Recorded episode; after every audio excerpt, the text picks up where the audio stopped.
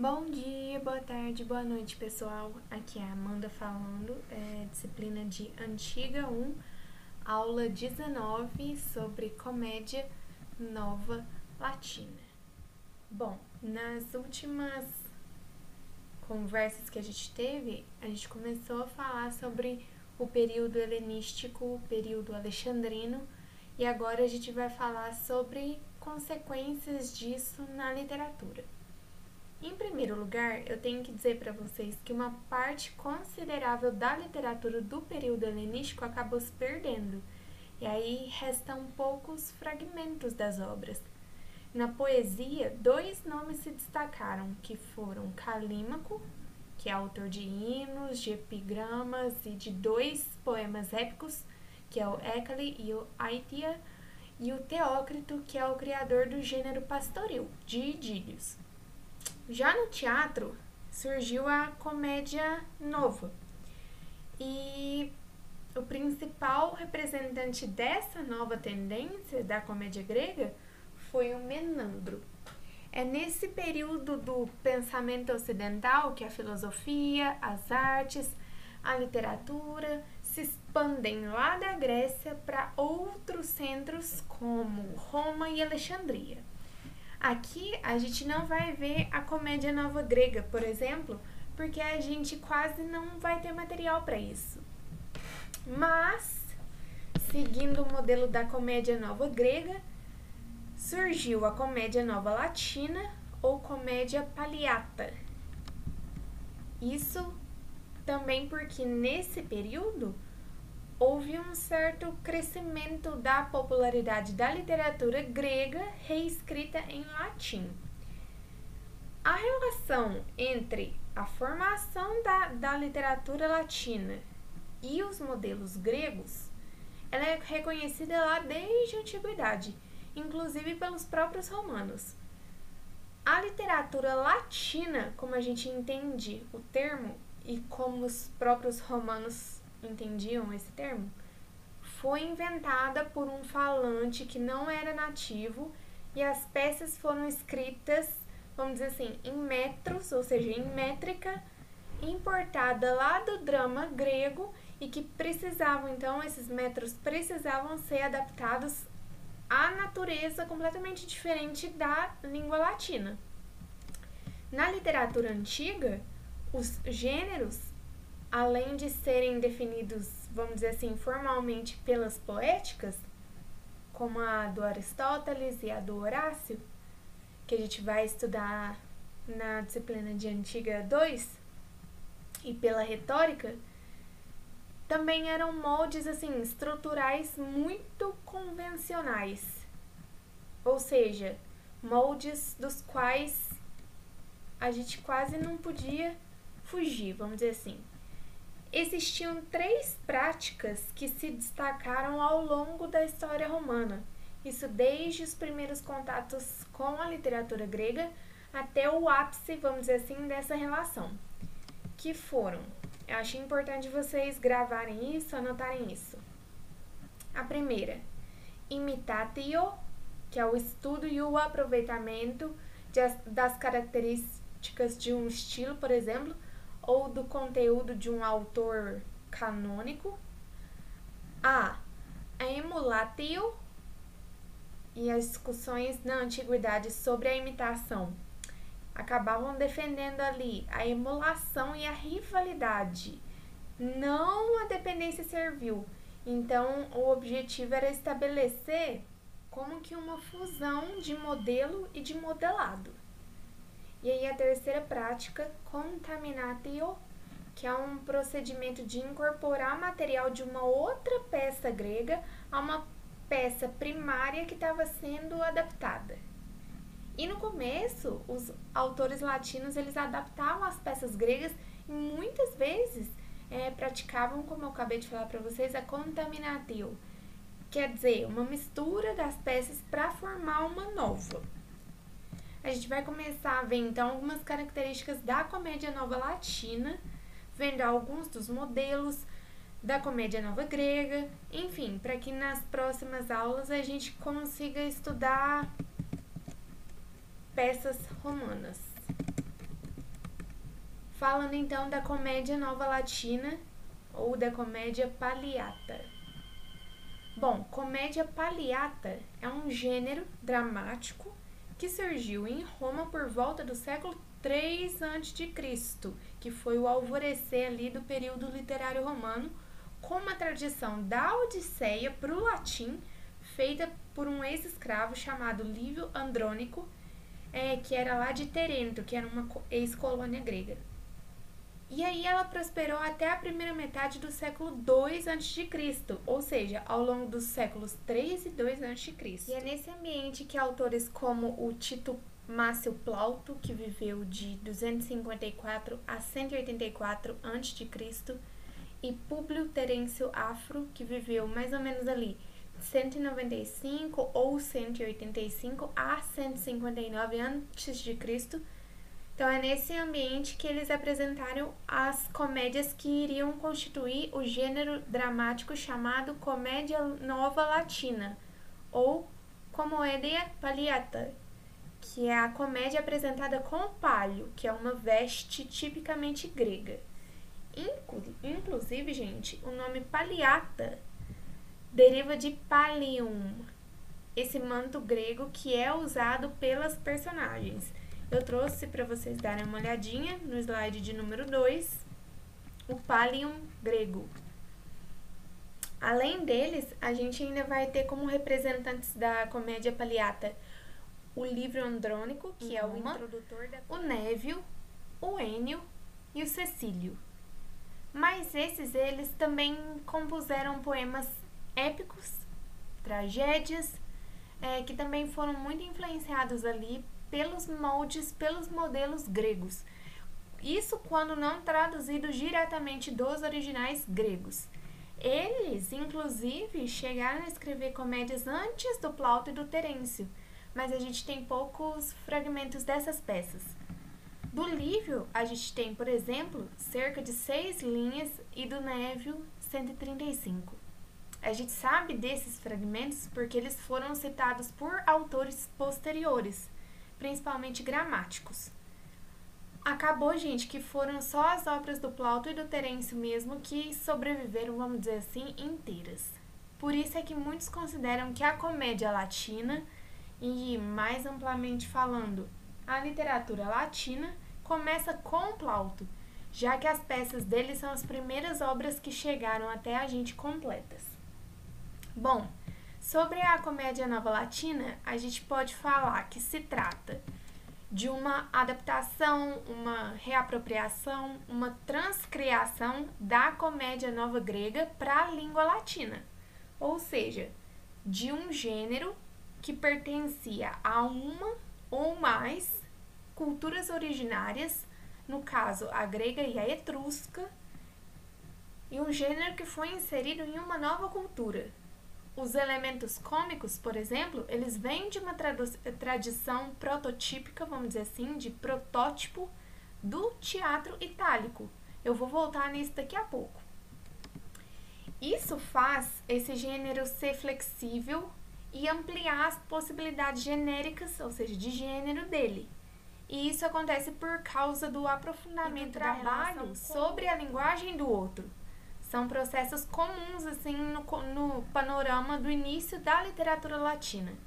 E a relação com os textos e com os gêneros gregos já fazia com que eles fossem tomados como modelos, vamos dizer assim, de excelência a serem não só imitados como superados. Então, daí vem o, o processo de emulatio. Emular significa se colocar no mesmo patamar com o objetivo final de ultrapassar aquele modelo com o qual se comparou no começo. Enfim, é por isso que a gente vai poder dizer que a comédia nova latina vai servir também como um testemunho importantíssimo, até mesmo para o estudo da literatura dramática helenística. As histórias se passavam, olha para vocês entenderem, num ambiente grego, na maioria das vezes em Atenas. Mas Além de manter o ambiente e os trajes gregos, as personagens também tinham nomes gregos. às vezes os mesmos nomes dos modelos, né? Às vezes nomes reinventados pelos, ao, pelos autores latinos. E não só isso. As peças latinas ainda se inspiravam nos costumes gregos e nos enredos gregos, que inclusive eram geralmente mencionados nos prólogos dessas peças que foram reescritas. Em muitos casos, dá para saber direitinho de qual autor, de qual comédia grega do período o autor romano o fez uso para compor o texto dele. Enfim, gente, depois da Palhata veio a comédia Togata, com histórias que se passavam num ambiente romano. O adjetivo togata provém de toga, que é o manto usado, usado pelos romanos, parecido com o palio. E eu, eu trouxe para vocês também, no slide número 3, a toga romana. E como a palhata, a togata também era influenciada pela comédia nova grega. Teve uma existência ali mais curta, durando mais ou menos meio século. O teatro em Roma, assim como na Grécia, ele estava ligado ao culto dos deuses. Mas, enquanto no mundo helênico o teatro era específico do culto do Dionísio, como a gente já discutiu, e as representações dramáticas ocorriam nos festivais em honra a esse deus, em Roma, o teatro foi associado ao culto de outros deuses, como uma espécie de ludos, que quer dizer jogo, competição em latim. Os festivais, durante os quais eram apresentadas as obras dramáticas, eram conhecidos como algo como espetáculos cênicos.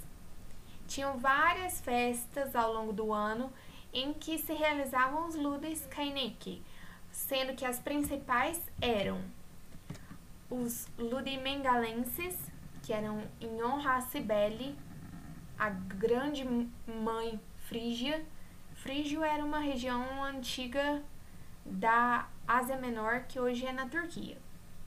E os Ludimengalenses aconteciam em abril.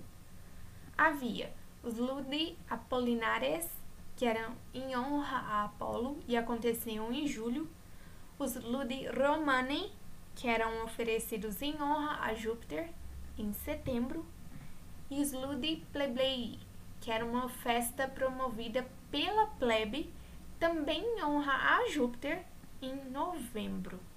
Enfim, os Ludi, os jogos, as competições, eram patrocinadas ali pelo Estado, sendo encarregado um magistrado, o edilis crulis, para organizá-los, para organizá-las as competições. E além desses, ainda tinha os jogos fúnebres, ludi funebres, que eram oferecidos por ocasião dos funerais de algum cidadão romano ilustre durante os quais eram representadas as peças teatrais Ludis Kainike, que eram de origem estrangeira, ou seja, grega e etrusca, eles foram sendo inseridos aos poucos no mundo romano. Segundo Tito Livio, o homem que escreveu sobre as origens de Roma, eles foram realizados pela primeira vez em Roma no ano de 364 a.C. A cidade estava vinha sofrendo de uma epidemia, segundo o Lívio, com os espíritos, vamos dizer assim, vencidos, abarrotados pela superstição, instituiu esses Ludi, tentando diminuir a ira dos deuses. Eles mandaram chamar atores etruscos que dançavam lá no ritmo da flauta, e eu também vou falar melhor disso daqui a pouquinho. Enfim, mas o, o teatro literário mesmo, ele só foi instituído em Roma no ano de 240 a.C. Durante as celebrações dos Ludi Romani, o Lívio Andrônico apresentou uma versão latina de uma peça dramática grega em comemoração ao primeiro aniversário da vitória de Roma na Primeira Guerra Púnica. As guerras púnicas, gente, são três guerras que aconteceram em Cartago que era a cidade no norte da África e Roma, entre os anos de 264 e 146 a.C. Cartago tinha um monopólio comercial marítimo e Roma queria expansionismo. Então, as cidades lutaram pelo domínio da região do mar Mediterrâneo. E aí não se sabe ao certo se essa peça, encenada pelo Lívio, era uma tragédia ou uma comédia. Enfim, a, o teatro, assim como as outras formas de espetáculo em Roma, era, sobretudo, um tipo de função religiosa. Romanos também por isso é, transferiram os dramas gregos para o latim. Quer dizer, os romanos se aproveitaram das peças gregas para prestigiar os deuses romanos com espetáculos que já eram apreciados nas cidades gregas.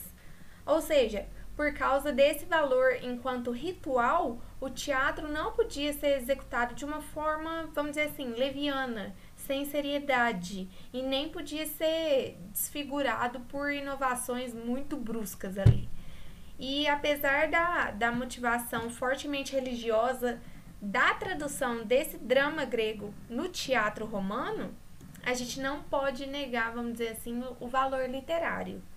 Os críticos costumam dividir a história da comédia ática, ou seja, de Atenas, em três períodos. Primeiro, a comédia grega antiga, que vai do período ao período 486 a 404 a.C.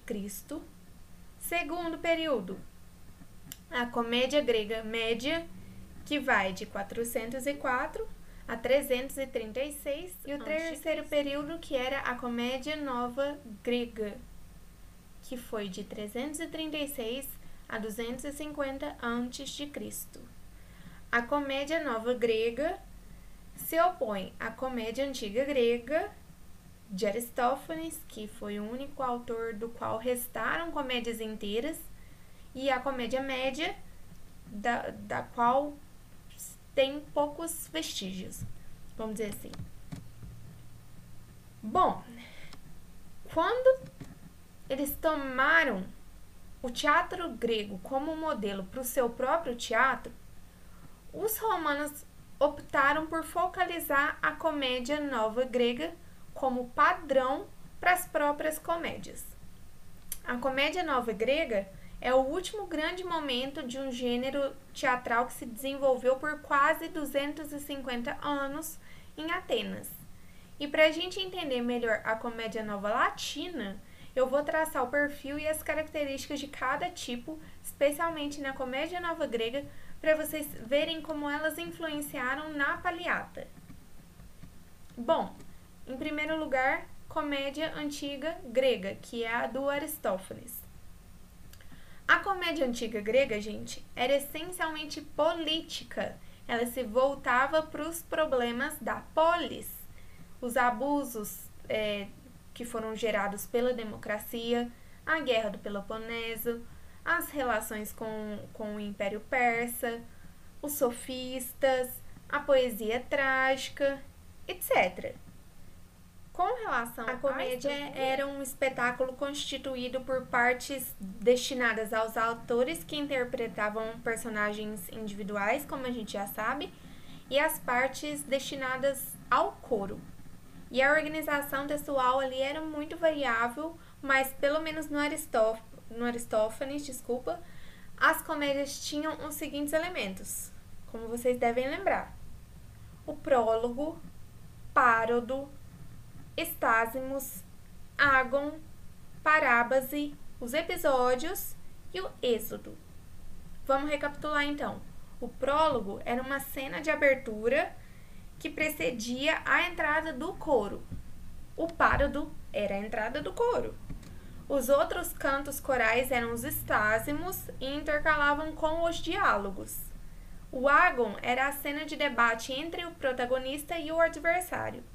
A parábase era um momento em que o coro, sozinho em cena, se dirigia para o público diretamente. E os episódios eram, no geral, cenas que tinham uma ligação frouxa com o argumento principal da peça. E o êxodo era a cena final da peça, geralmente terminando com uma festa ou com um casamento. E as personagens da comédia antiga grega eram muitas vezes caricaturas de pessoas ilustres, vamos dizer assim, de Atenas ou mesmo de deuses e heróis conhecidos. E elas eram representadas de uma forma extremamente ridícula, não só pelo caráter, mas também pelo vestuário, pelas máscaras que tinham traços muito caricatos e pelo Lembrando, corpo galera, que aqui não é a Amanda falando, é a Amanda contando para vocês com relação à crítica voltada para os costumes daquela época. Enfim, as personagens masculinas às vezes se apresentavam também com os com grandes falos à mostra ali na roupa. Ok, vamos passar então para o segundo, que é a comédia média grega, que é mais um gênero ali de transição. É difícil estabelecer um padrão assim de estrutura para esse gênero por causa da escassez de material e por ele ser bastante extenso. Ser bastante extenso o período no qual é, esse tipo de comédia foi produzida, justamente quando passa por grandes transformações ali. Tem duas comédias do Aristófanes que pertencem a esse período, que são a Assembleia das Mulheres e Pluto, que deixam ver as mudanças que estavam acontecendo naquele período, ou seja, quão transitório ele era e que vão essas mudanças vão culminar na comédia nova grega. O coro na comédia média, comédia média é engraçado, né? Ele vai perdendo a função ativa ali na peça. Ele é reduzido a intermezzi, que vai ter uma ligação não tão forte ali com a ação. O que, que é um intermezzo que eu acabei de falar para vocês? É uma pequena representação dramática, uma peça que é executada no intervalo entre os atos de uma peça. É um entreato, é um intermédio. Nessa comédia também, os sermões políticos e o ataque direto para pessoas públicas vão desaparecer do texto. A gente não tem muitas amostras de peças desse período, como eu falei para vocês, mas por notícias e fragmentos de outros, de outros autores, a gente fica sabendo que os argumentos tratavam principalmente de mitos e de tipos familiares ou profissionais. Passando agora para a comédia nova grega, do período helenístico já, que floresceu por volta do século IV a.C., com autores como Apolodoro de Caristo, Dífilo, Filemon e o Menandro, do qual eu já falei para vocês. E desses autores, só o Menandro chegou até hoje com uma quantidade minimamente razoável de texto. A comédia nova, gente, ela se caracterizava pelo tratamento, vamos dizer, mais realista da trama. Elementos fantásticos, por exemplo, ficavam só no prólogo, que podia ser divino ou alegórico. É, na comédia grega havia um maior cuidado com a verossimilhança, com a unidade da ação ali. O papel do coro está restrito à execução de danças e talvez de cantos corais nos entreatos, sem ligação com a ação e os diálogos falados eles ganham maior importância. A música se torna um elemento secundário ali, que fica restrito às performances do, do coro e ao acompanhamento o de cenário. Vai se deslocar do mundo político para a esfera da vida privada, ainda assim sem entrar na intimidade do lar. O amor e o conflito de gerações vão ser temas muito frequentes, se não obrigatórios, e sendo a família o eixo central do mundo representado na comédia nova grega. A respeito disso, tem um estudioso chamado Pierre Grimal que afirma que a comédia nova grega, e aí agora nós vamos para o slide de número 5 reflete a moral, os costumes, as dificuldades, as alegrias, as tristezas da célula familiar que, no meio das desgraças que a cidade sofreu e enquanto o Estado se desagrega, continua o último recurso de Atenas.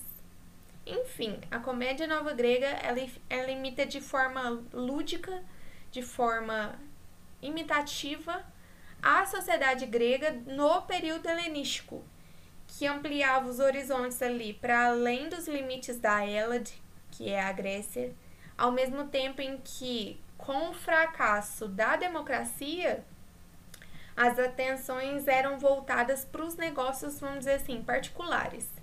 E desse mundo vão ser extraídos vários tipos de caráter e situações que aparecem com certa frequência nas fábulas. E as personagens vão ser tipos muito bem elaborados. O ca caráter deles, muitas vezes, é baseado no caráter humano da vida real.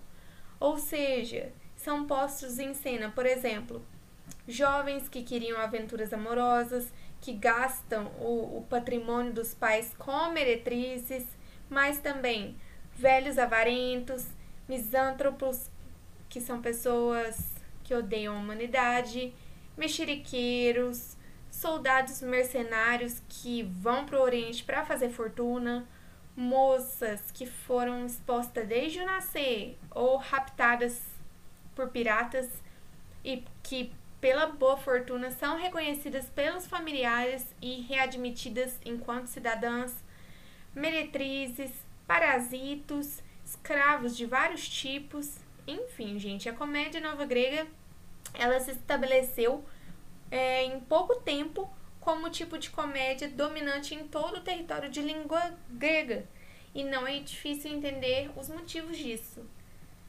Primeiro, porque essas tramas românticas familiares têm um apelo que é atemporal, que é universal. Segundo, porque são raras as referências a eventos e personalidades contemporâneas, o que acaba facilitando a exportação dessas peças para além, vamos dizer assim, da primeira apresentação. E como eu disse antes para vocês, além das influências do teatro grego, a comédia nova latina também absorveu elementos cênicos de origem itálica. Antes de ter uma literatura, os romanos já tinham manifestações, vamos dizer assim, protocênicas de origem estrangeira, principalmente etrusca, que eu já falei para vocês. O povo da Etrúria, que fica na Península Itálica, mais ou menos ali na área equivalente à atual Toscana enquanto eles também recebiam indiretamente influências da Grécia. O Tito Livio, no relato sobre a origem do teatro em Roma, conta que para os primeiros Ludis Caenici foram levados para Roma atores etruscos que, e aí eu, eu quero que vocês voltem na na citação no slide número 4 sem palavras em verso e sem mímica para substituir as palavras, dançando ao ritmo da flauta, faziam à moda etrusca movimentos que não eram destituídos de graça. Ou seja, as primeiras manifestações cênicas em Roma eram só dança. E o Tito Livio conta que os jovens passaram a imitar ali os dançarinos etruscos, mas improvisando gracinhas em versos vamos dizer assim, grosseiros. Ao que tudo estava dando a entender, eram versos feceninos, não sei se vocês já ouviram falar dessa expressão, que eram versos satíricos e improvisados que foram inventados e cantados na Roma antiga. E onde eu quero chegar com tudo isso, gente? Bom, pelo que a gente viu até agora, a comédia latina tem duas fontes, uma grega e uma itálica. A matriz grega, que vai ser a comédia nova, forneceu para a Paliata os enredos, as cenas, o caráter das personagens. Da vertente itálica, a Paliata herdou, vamos dizer assim, a comicidade espirituosa e forte do que a da comédia nova grega, e também herdou a musicalidade. Ou seja, a comédia nova grega não contava com muitos elementos musicais e coreográficos que existiam na comédia antiga, deixar, de, eles deixavam as coreografias para os entreatos e a música para o acompanhamento de fundo das cenas, como eu já falei para vocês. Mas a tradição proto-teatral itálica era essencialmente musical e coreográfica. Então, os primeiros comediógrafos latinos, como o Lívio Andrônico, para adequar a comédia nova grega ao gosto do público romano, inserem nas comédias esses elementos que vão vir de expressões cênicas itálicas. A característica geral da comédia nova latina é o uso de enredos e personagens muito convencionais, ou seja, as situações são as de pessoas comuns, que, embora vão, vão estar ali estilizadas, são mais próximas às encontradas na sociedade grega e romana, contemporâneas às peças, diferente dos tipos de personagens elevados, como os reis, generais, heróis, deuses, dos gêneros elevados, como a épica e a tragédia. Outra característica são os problemas retratados, que vão ser de ordem amorosa, como os casamentos não permitidos pela sociedade, por envolver, por exemplo, escravas que não podiam casar com o jovem aristocrata pelo qual elas estavam apaixonadas, mas que depois de tornadas livres vão vai acontecer uma reviravolta ali ou jovens apaixonadas que estavam tentando espoliar ali, roubar os pais velhos e ricos para comprar o amor ou a liberdade da jovem pela qual eles estão enamorados. Enfim, a ênfase da comédia antiga grega do Aristófanes por exemplo, no modelo cômico de ataque contra personagens particulares e que eram reconhecíveis ali pela audiência, vai se dissolver em situações muito estereotipadas, muito corriqueiras, que podiam ser vividas por qualquer um. E aí reside o caráter de universalidade é, do qual eu já falei para vocês agora em pouco. Mas fica a questão também, será que a comédia nova latina não vai ter nadinha de original? Bom, a gente pode dizer que um elemento original da Pagliata, ainda que venha ali da matriz itálica, é o canticum, que é a parte cantada e acompanhada por dança, que pelo que parece não tinha em nenhuma das fases da comédia grega. Os cantica davam para as peças latinas uma movimentação que não tinha nos originais gregos, nos quais elas estavam baseadas. Mas nem todas as comédias latinas tinham cântica. E a crítica da antiguidade acabou elaborando uma classificação das comédias latinas segundo a movimentação, ou seja, pela presença de partes cantadas e da execução de dança. Então, vamos lá. As peças que abundavam nos cantica e nos números de dança eram chamadas de motoriae, ou seja, de movimentadas. Aquelas em que predominavam as partes faladas eram as statariae, ou seja, as estáticas. A maioria das comédias do Plauton tem cântica, já as comédias do Terêncio são todas statariae. Beleza, gente? Isso é para vocês lerem as próximas peças que são do Plauto e do Terence.